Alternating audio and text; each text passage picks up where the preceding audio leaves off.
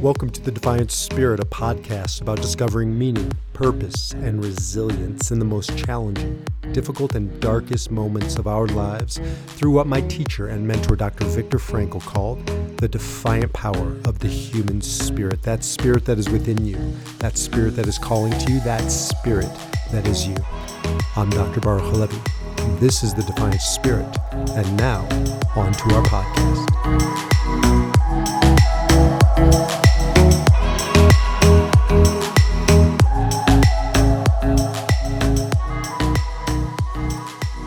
So, welcome back to the Defiant Spirit. I'm Dr. Baruch Levy, also known as B, and I am joined in my virtual studio with my friend, colleague, and almost permanent resident at the Defiant Spirit now on the podcast, Julie Maus. Hi, Julie.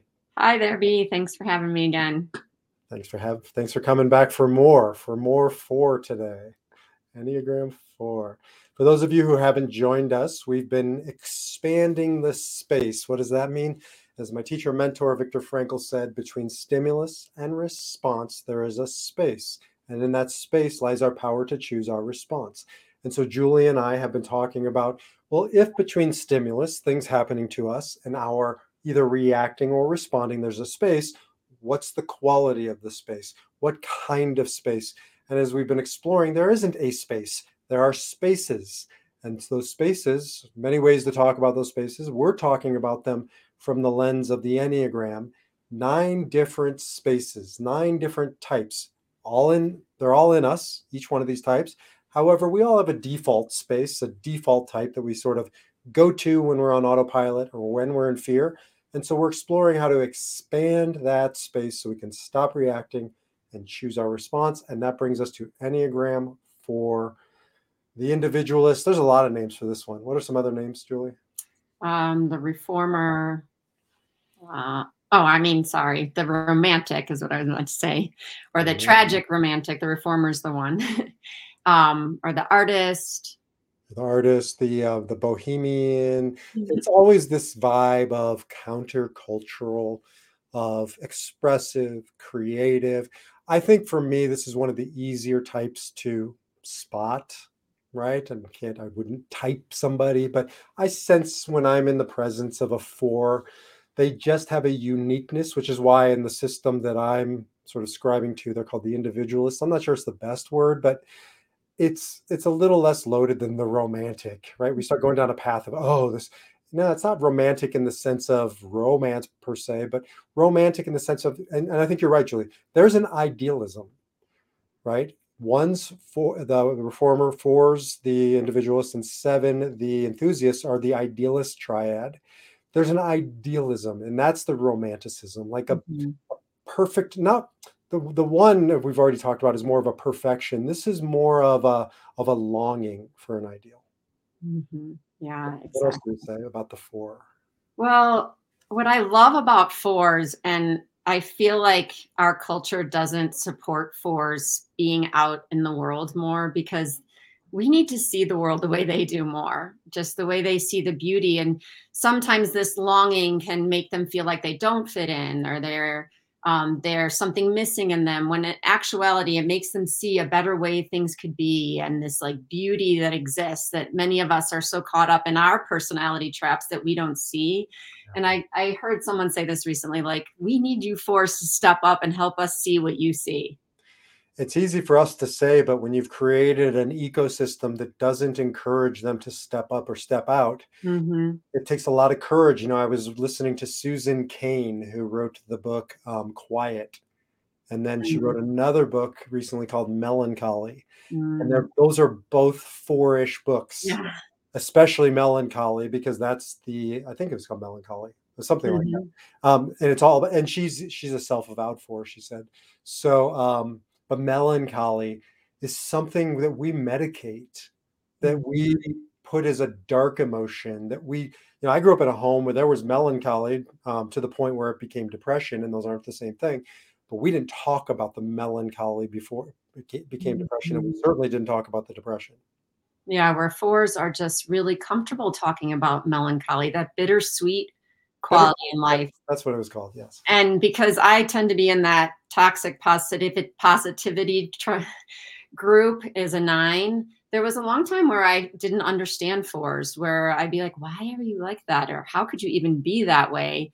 And I've, I, you know, as a mindfulness teacher, I have completely flipped that where now when I see a four being over emotional, like a soup, they ha- tend to have really big highs and really big lows that are a little uncomfortable for me. And that's not their problem, that's my problem. And in fact, one way we can help fours bring that out and find their center is to not blame them when they're overwhelming you because they're being who they are and I've um, taken that on as one of my practices. When I see someone who's over emoting, I can feel this discomfort because I like things to stay positive.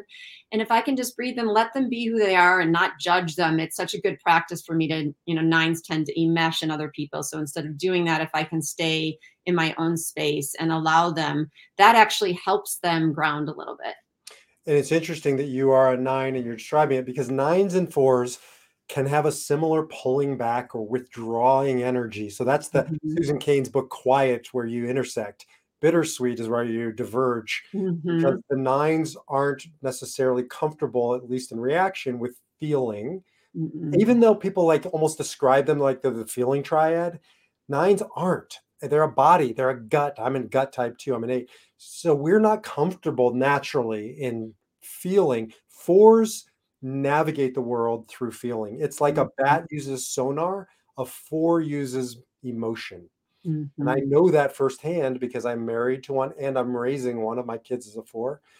And they both go to an emotional way of sort of feeling their way through a situation that I'm also uncomfortable with it. And I also find myself trying to control or contain it. Mm-hmm. And I've also had to learn the hard way how to make room for it. Yeah, and maybe even they have something to teach us and learn from it. right, right. Fours feel their heart. They feel their. My Ariella always says this, and it sounds like the most obvious thing in the world, but she'll say to me, "B," because I'll go into action. That's what eights do. So mm-hmm. I'll just be angry and I'll do. She says, "Feel your feelings." Mm-hmm. Like, can you think of like a more simplistic statement and yet the truth is in that i'm not feeling my feelings i'm acting my feelings mm-hmm. right. feel now fours are not like perfect they need to act to get out of feeling but starting with their superpower they know how to feel their feelings yeah so and that's where i really um, relate to fours is that i'm also i need to act like i also am acting repressed and you know why they call us the sloth because we sometimes um, can't see what we need to do and it's actually we need to get into doing. And so just like a four when they're experiencing their highs and lows and just trying to think about them and process these feelings and just kind of wallow in them or what i've heard some people call it like ruminate they can tend to rumination and just get stuck in that. If they can just go act just get into their body um, and you know again i'll bring the mindfulness piece on board. If they can catch themselves like oh i'm in one of those highs and just pause for a moment just re- literally just stop stop bring it down just a notch. They can maybe see, bring the thinking on board that can help them see what they need to do and it's usually something physical so that they can f- figure out what to do with this feeling and thinking that they have going on. So it's a it's such a beautiful type I think of um did you ever see the movie The Green Mile? Yes. Great. You know, you know the the guy, the the big guy in it who's persecuted. Yes. You know, he absorbs people's pain. Mm-hmm. Right. And he makes them he but he but he pays a price. Right. right? He he mm-hmm. suffers. And so I see this with Fours. Ariella, she's a healer. She absorbs people's pain and suffering. Now, as a professional, she's had to learn how to set up boundaries so that she doesn't take it home with her, so to speak. Mm-hmm. I see with my 12 um, year old, who's a four, he hasn't learned those boundaries. So he'll come home from class suffering, and I'll talk to him. And it takes me like five minutes to figure out this didn't happen to him, it happened to somebody else. You know, the fancy word for it in psychology or in the Enneagram is called introjection. And mm-hmm. that is mm-hmm. what, simply put, what I call fishing for suffering. Mm-hmm. They go mm-hmm. to class, they cast out their line, they hook some suffering, they reel it in, they make it their own, and then they start losing the distinction is this mine or is this somebody else's and so halfway through the conversation i'll be like aviv this didn't even happen to you he's like i know it happened to them i'm like why are you suffering he's like because i'm a four by the way right he loves it yeah this friend of mine says she just finds herself like ruminating on these topics and and at some point she realized they're just stories and some of them aren't even true but she just can't help hashing them have you heard that expression fours um, don't have feelings they are feelings? Yes.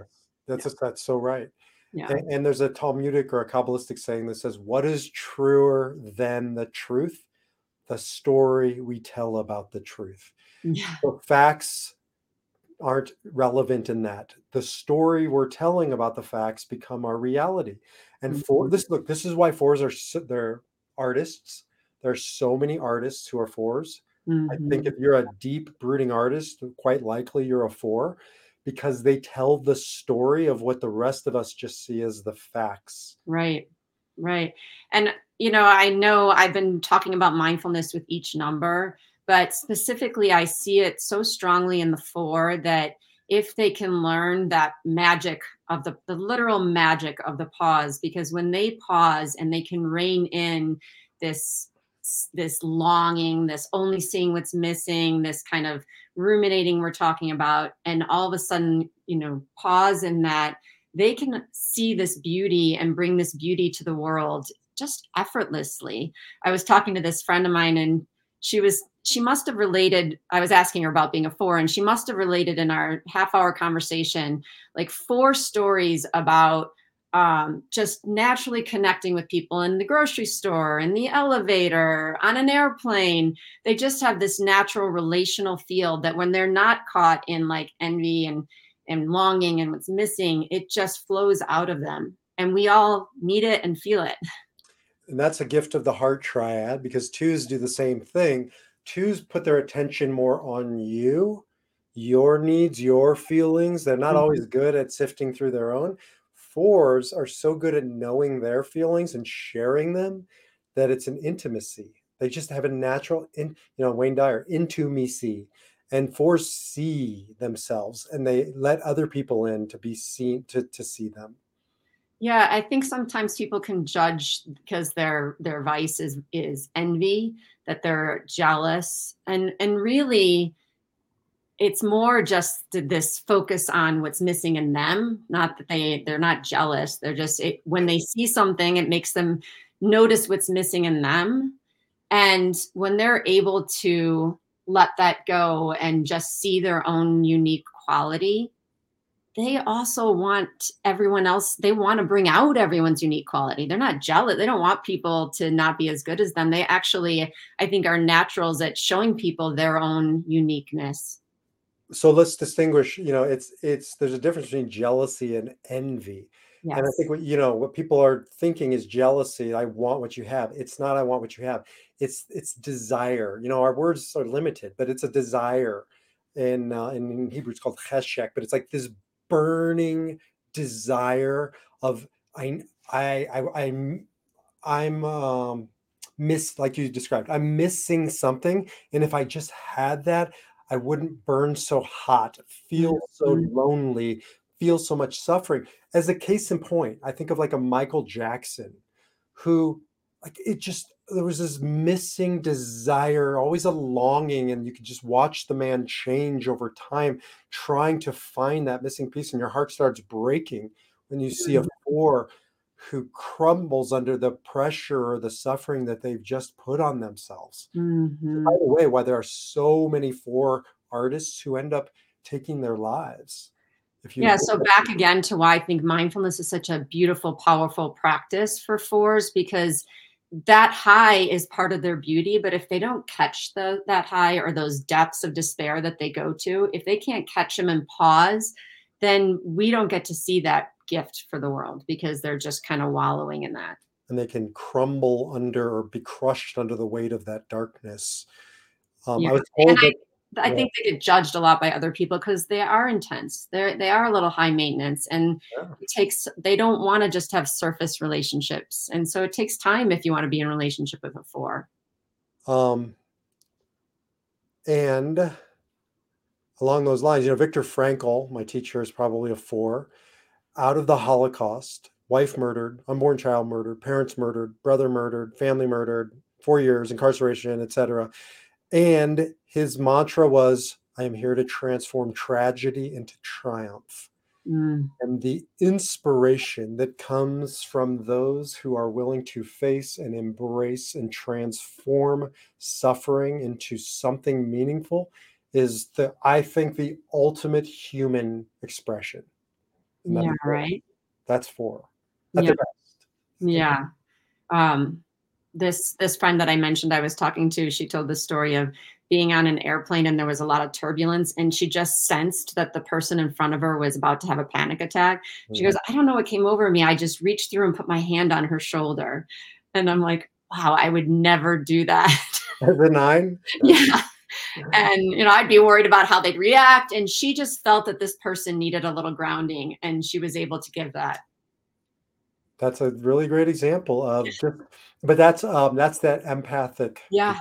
feel Right. I can feel your feelings. Now, again, the work is oftentimes in the blessing and the curse and making Mhm. sure. And so standing guard against is it mine?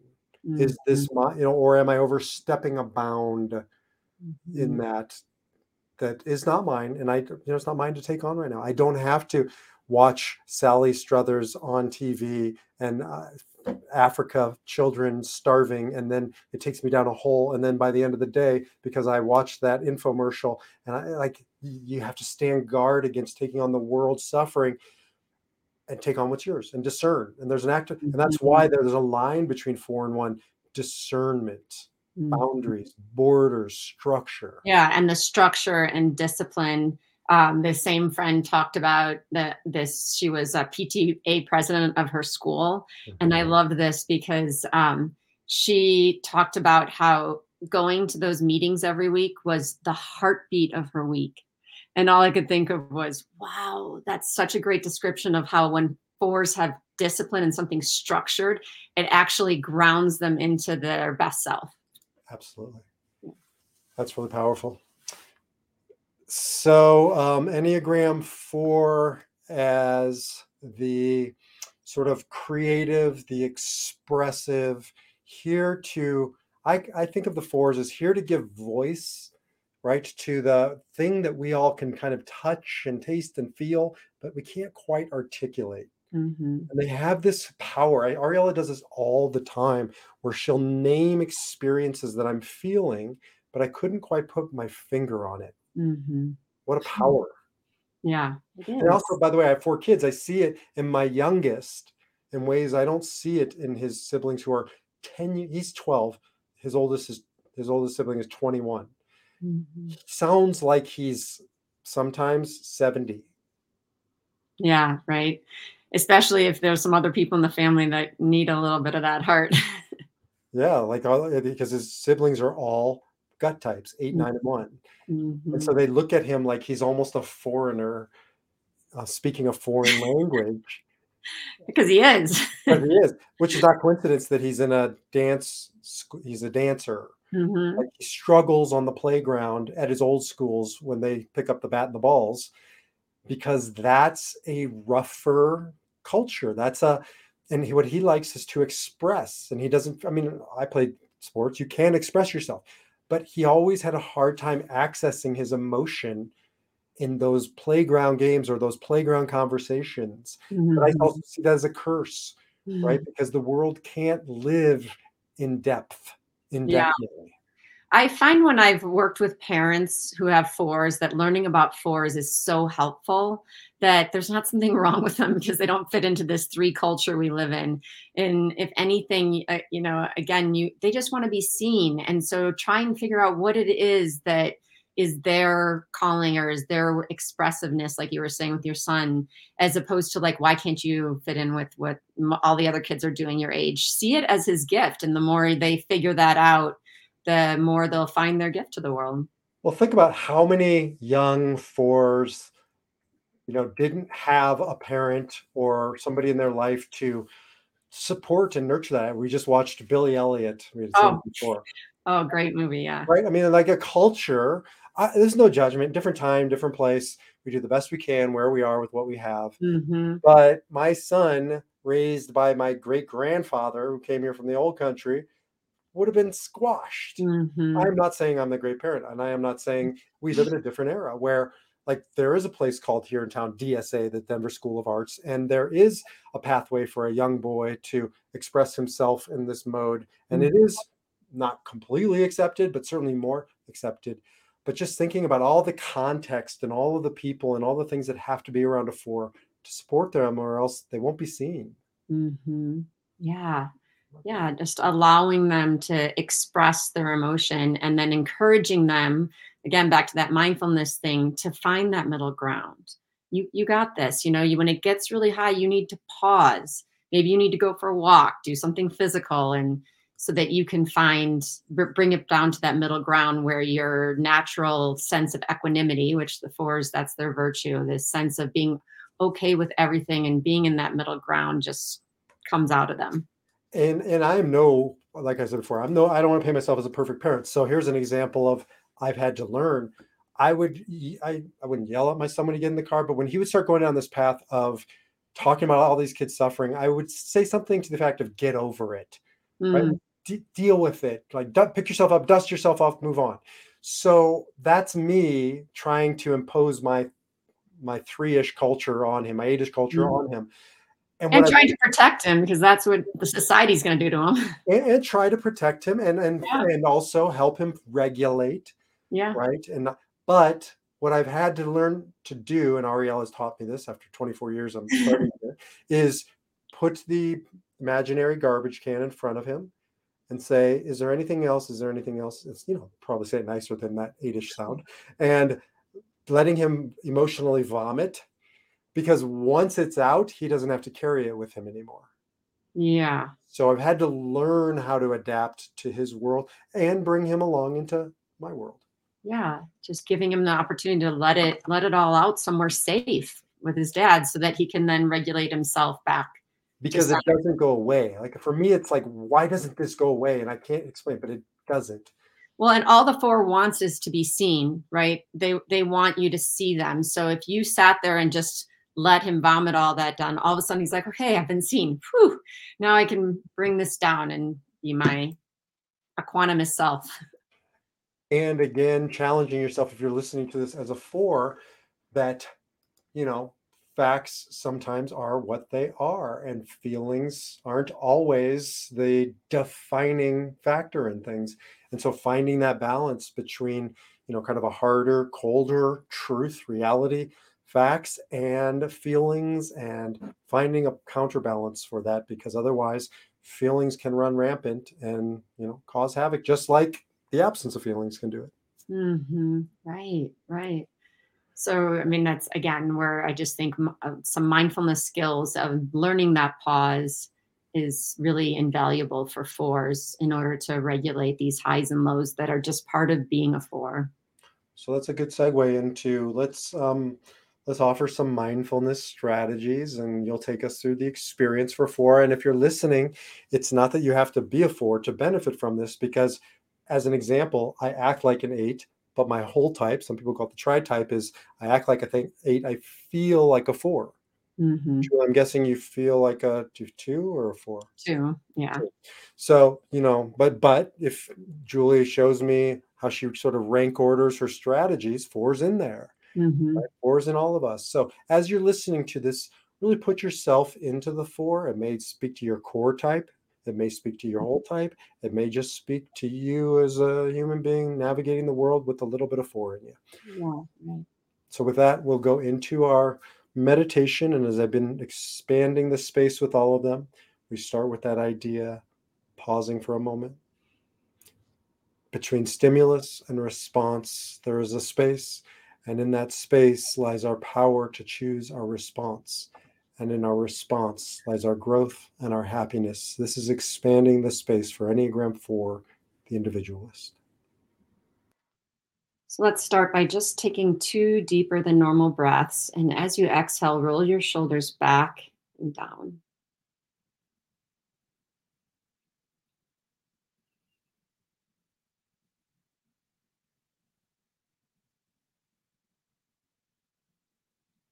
And then bring your attention to the bottom of your feet. Start our mindfulness practice here as far away from our head as we can to disconnect from the constant thinking mind. What sensations do you notice on your feet? Maybe the contact with the floor, sense of temperature tingling.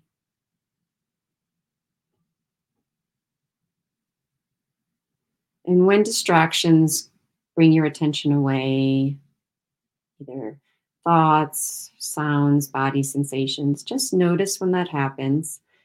And without judgment, bring your attention back to your feet.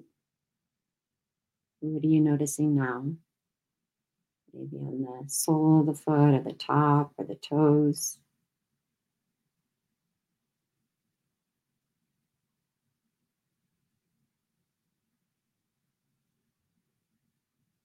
And now moving your awareness to your hands. Feel the contact of the hands with your legs or wherever they're placed, maybe with each other. Again, noticing sensation. So, not thinking about your hands, but feeling the sensations that are there.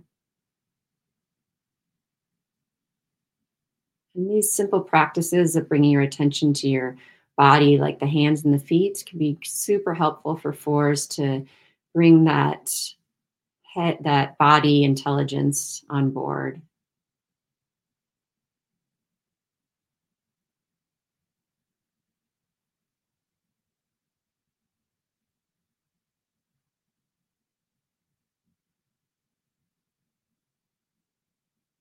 And at the end of your next exhale, release your attention from your hands. We're going to bring our awareness to your breath. And for this practice, we're going to use an ujjayi breath, which is often used in yoga, but bringing a little more physical awareness to the breath can be helpful for fours. Again, bringing that body awareness online. So bring in some constriction to the back of your throat. And so that when you breathe in, there's actually a little bit of an audible sound. And then keep that constriction as you breathe out. And again, there's an audible sound. It's almost as if you're, when you um, blow with your breath on a window pane to make a fog, except that your mouth is closed. So breathing with this constriction, it's called Ujjayi breath. You might notice a little sound.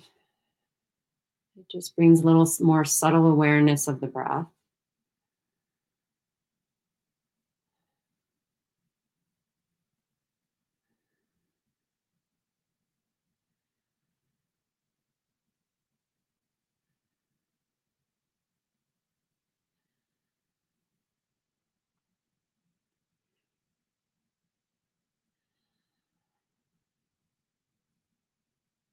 On your next exhale, release the Ujjayi breath and just breathe normally.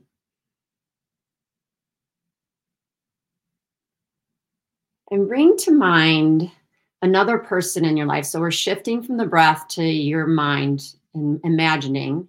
So bring them to mind a person who has something you wish you had, whether it's something physical about them, something professional about what they do, something relationship wise that they have that you don't have, or maybe a lifestyle they have that you don't have. So bring one of those to mind, picturing it.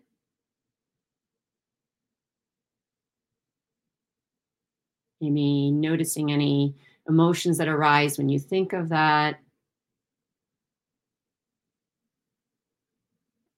And then see if you can bring a curiosity to how your body feels as a result of thinking that. So keeping that image in your mind, but bring your awareness to maybe your torso area and where are you noticing that that emotion is landing in your body? For fours, there's often a deep in their gut feeling, almost like hardly manage the emotion. Even in the digestive system, sometimes. Not trying to change it or get rid of it. We're actually trying to get to know what our body does in reaction to these thoughts.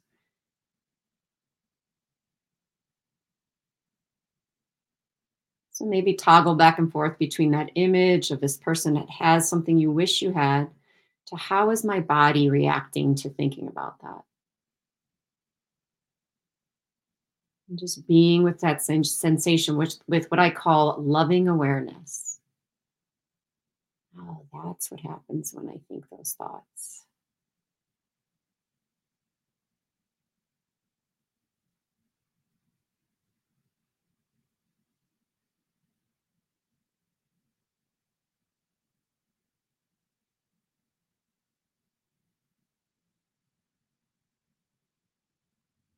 And as you're ready, releasing that image and bringing your focus back to your Ujjayi breath. So back to the constriction in the back of your throat. And so you find yourself moving away from the head and the gut and back to your throat. Constricted and noticing each inhale, following it with your attention, noticing the pause, and then following the exhale.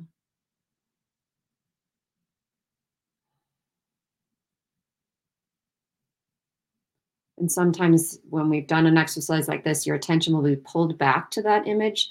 Just notice that. That's not a problem. It's just a habit. See if each time it happens, you can bring your attention back to the next breath.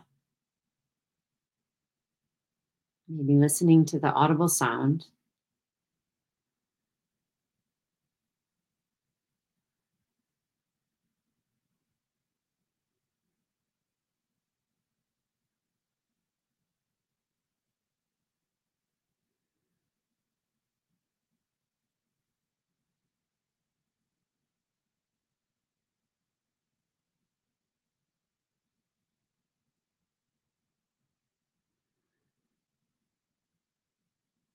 And on the next exhale, releasing your attention to the breath and releasing the Ujjayi breath.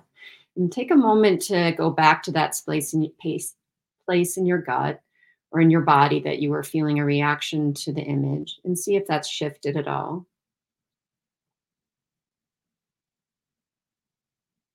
And then as you're ready, you can relax your, relax your posture, maybe open your eyes if they're closed. And just take a moment to reflect on what happened there because the value of these mindfulness practices just getting to know what happens when we're gripped by something that's that causes reaction in us. Because I mean we can just stay in loving awareness with that sensation. So whatever sensation arose for you that's your work is staying with that sensation bringing your awareness because that's what causes you to go to that place of envy or go to that place of wallowing and longing and then the world misses your gift. So um, the mindfulness practice and then for uh, i use the Ujjayi breath for a four because it, bringing things to physical like bringing into your body is really helpful. So it could be just to your hands your feet but something in your body to help ground you when you're when that sensation in your torso is telling you oh i'm i'm in that space that's not my healthy space Thank you so much. Yeah, as you're saying that, um, it's a good segue to next um, conversation on five because four and five are at the bottom of the Enneagram for a reason. It's the darker, thicker emotions, right? The denser stuff. And fives can end up living their life in their head. Fours can live their life in their emotions. So they both mm-hmm. tangible, practical ways back out into the world. So this is yeah. incredibly helpful. Yeah. Yeah. So I think that's probably a good place to end as I'm kind of choking here. Um, yeah. Any final words? Um, no, I just, um, just, I appreciate all the fours out there who are trying to help us see the world a little differently and keep up the good fight. The culture needs you. Thank you for helping us feel our feelings. Yeah. And so with that, we will talk to you next time or see you next time as we explore. Of course, after four comes five, Enneagram five, the investigator. Until the next time, defy your number, live your spirit. Thank you, Julie. Thank you. Thank you for listening to the Defiant Spirit podcast with me, your host, Dr. Baruch Halevi. If you like what you heard, please consider leaving a five star review and share this podcast with others. To learn more about the Defiant Spirit, get more inspirational content, or see how we might work together to live your Defiant Spirit, visit defiantspirit.org. Until then, take back your power and live your Defiant Spirit.